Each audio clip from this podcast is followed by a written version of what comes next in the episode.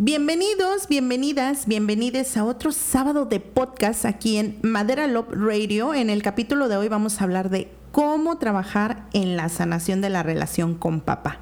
Hoy no tenemos invitado, pero de una intensa plática con mis amigos cercanos y algunos psicólogos que decidieron apoyarme en facilitarme toda la información para el desarrollo de este episodio, abrimos una caja de Pandora y es que tal vez muchos de nosotros tenemos una relación complicada con papá. Entonces, ¿cómo lo perdonamos?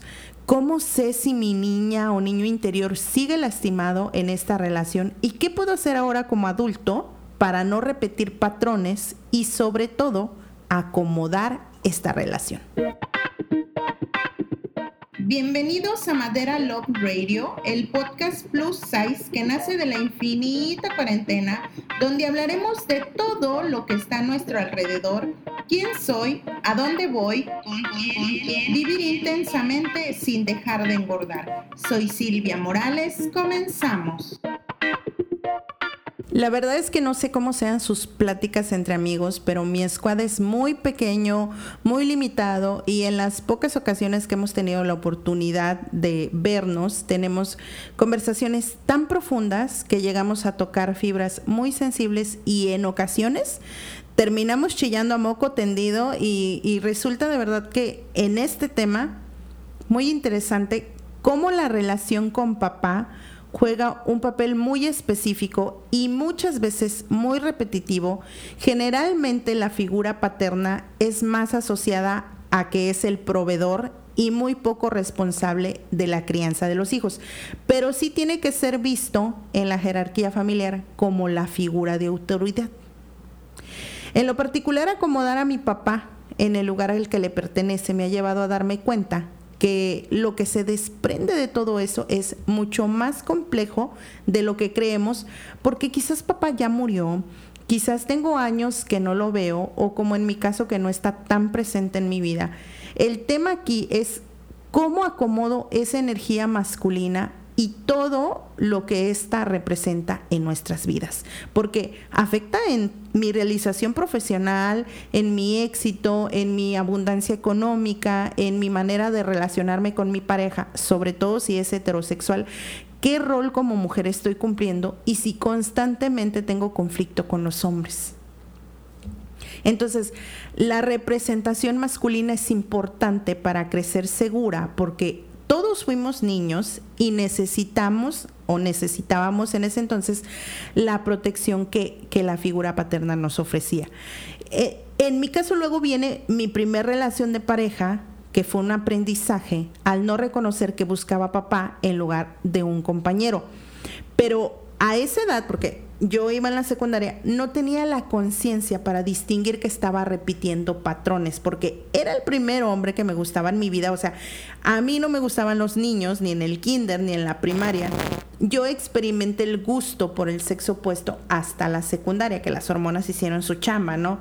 Entonces me enamoró de este fulano que no me trataba mal conscientemente, porque obviamente él a esa edad tampoco sabía qué pedo con todo esto pero yo siempre busqué la, la acreditación por parte de él porque era muy guapo, era popular, porque era aguerrido, no se dejaba. Entonces yo creía que él me iba a proteger. Yo siempre fui gordita y traía también ahí un tema de autoestima. Posteriormente, se dieron una serie de sucesos en la preparatoria y parte de la universidad que íbamos y veía, veníamos entre conflicto y conflicto. Él tuvo otras novias, pero también me quería tener a mí. Entonces ahí mi energía de merecimiento en ese momento me dictaba que era normal, que yo tenía que ser una mujer sumisa y obediente, porque ese era el precio que yo tenía que pagar por estar un hombre como él, porque era lo que yo veía en mi casa. Él desaparecía, luego regresábamos, entonces nunca hicimos nada oficial, solo asumíamos roles de parejas y esa relación duró más de 10 años, pero siempre vivió en la sombra. Pero déjame decirles que con el paso del tiempo, los espejos se vuelven más amables y aprendes. Dentro del sistema familiar, los padres son especialmente importantes porque ellos son quienes nos dieron la vida y por lo tanto son nuestra conexión más directa con la fuerza que nutre nuestra existencia. Entonces, por esta razón, no podemos estar bien si no estamos bien con nuestros padres. Es imposible. Concretamente, si hay algo de tu vida que te duele, es muy probable que sea un reflejo de tu relación con tus padres, aunque de entrada parezca que no tiene nada que ver. En el caso de las mujeres, vemos a papá en todos los hombres de nuestra vida, ¿no? Pareja o figuras de autoridad, jefes con las cuales conectamos, nos peleamos, discutimos, etcétera, ¿no? Entonces, al reconocer a papá, tenemos reconocimiento porque tenemos un lugar en empleos, familia, pareja, la concreción y el mantenernos en escenarios fructíferos también es una consecuencia de honrar a papá. Sin importar el tiempo o espacio que éste ocupe, siempre será nuestro padre. La lección tal vez no se experimenta para que aprendas sino para que prendas las alarmas, porque en tu vida aparecerán hombres indeseables sin querer, sin que tú lo pidas, sin que tú lo traigas, y que pudieran ocasionarte daños, traumas, experiencias que tal vez preferirías no vivir, aunque de ello dependa la mujer que seas hoy en día.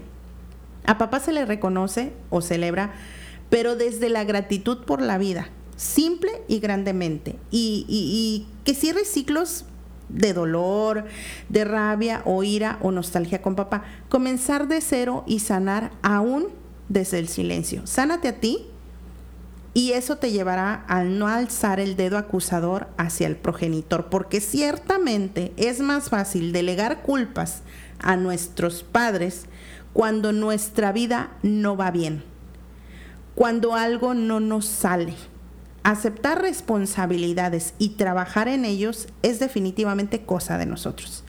Verlo desde el punto del aprendizaje, porque crecer, porque aprender es parte de tu madurez, porque se trata de ti, se trata de tu vida, se trata de tu felicidad, porque no eres responsable de lo que te enseñaron en tu niñez, pero sí eres responsable de sanar la misma. ¿Cuándo decidir sanar? En mi caso, sanar no fue mi decisión, sino que la vida y el destino me empujaron hacia ello. Cuando sufrí episodios de profunda tristeza y ansiedad, con ello me conocí internamente.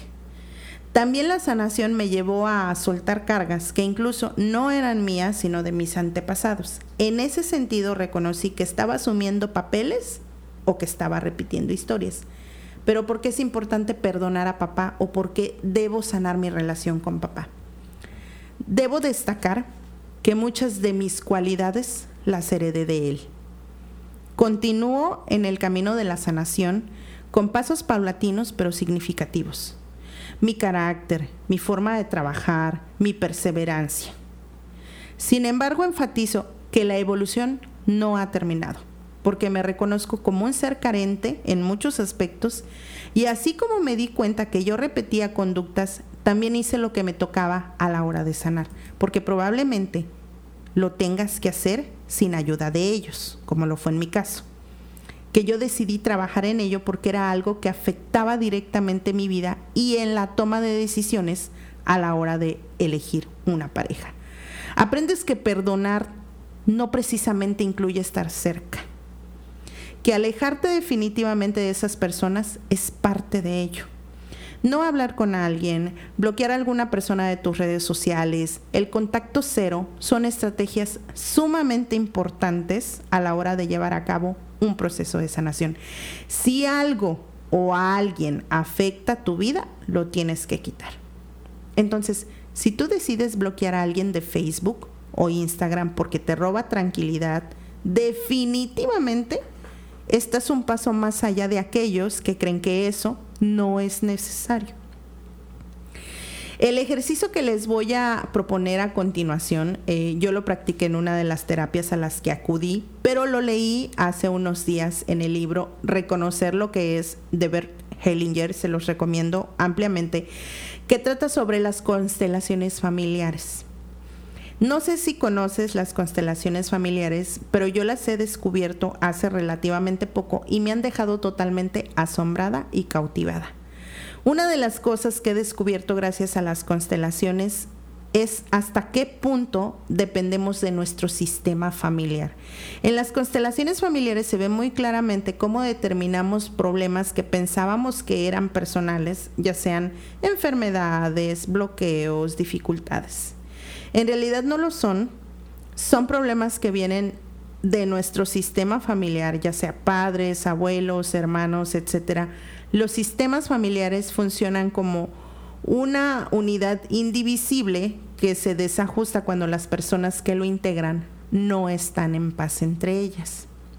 Entonces, esto de, de manera indirecta es una de las formas más potentes de sanar tu vida en general. Si eres capaz de mirar a tus padres con amor y gratitud sin juzgarlos, tu pasado dejará de ser un peso y pasará a ser la fuerza que te impulsa hacia adelante.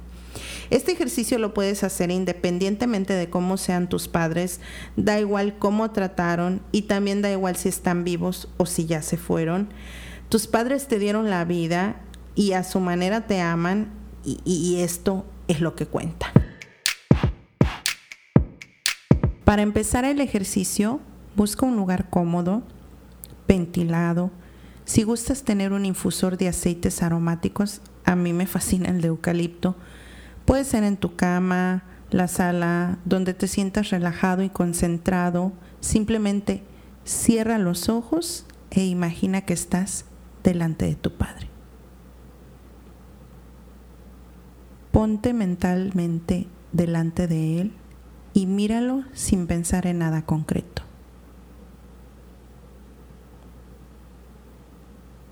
No juzgues lo buen o mal padre que fue él te ama y a su manera luchó por ti. Míralo y siente su fuerza y su amor. No pienses en lo que no te dio, piensa en lo que te dio.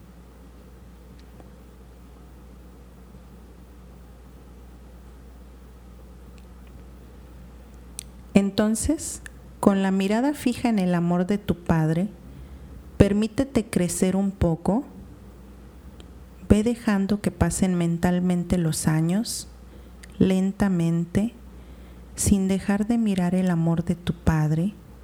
Pasa por la infancia, la adolescencia. Si en algún momento pierdes la conexión con su amor, detente y vuelve a buscarla.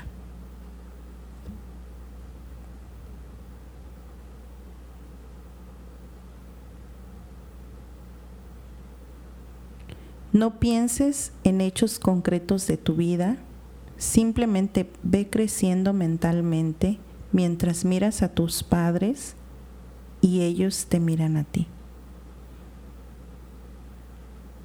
¿Puedes ver lo orgulloso que está? ¿Puedes ver cómo te mira con amor? Continúa, sigue creciendo sin prestar atención a ningún acontecimiento concreto de tu vida, en ningún momento. Lo único que cuenta es que tú estás creciendo y que tu Padre te está mirando con amor.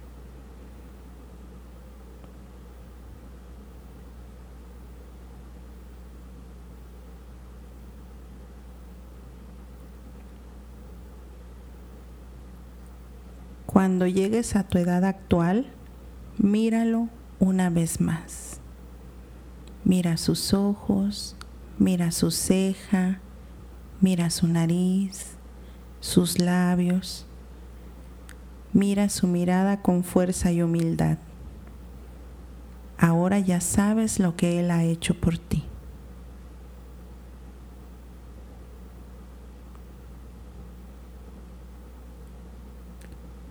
Si lo ves, solo puedes hacer una cosa más.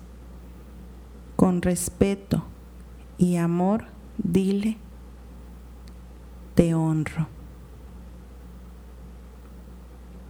Luego gírate, siente tu amor detrás de ti y ponte a andar. un futuro brillante te espera. Espero que les haya gustado muchísimo. No olviden seguirnos en nuestras redes sociales. En Facebook aparecemos como Estudio M, en Instagram y TikTok como arroba. No olviden compartir nuestros podcasts. Yo soy Silvia Morales y nos vemos en el siguiente episodio. Bye.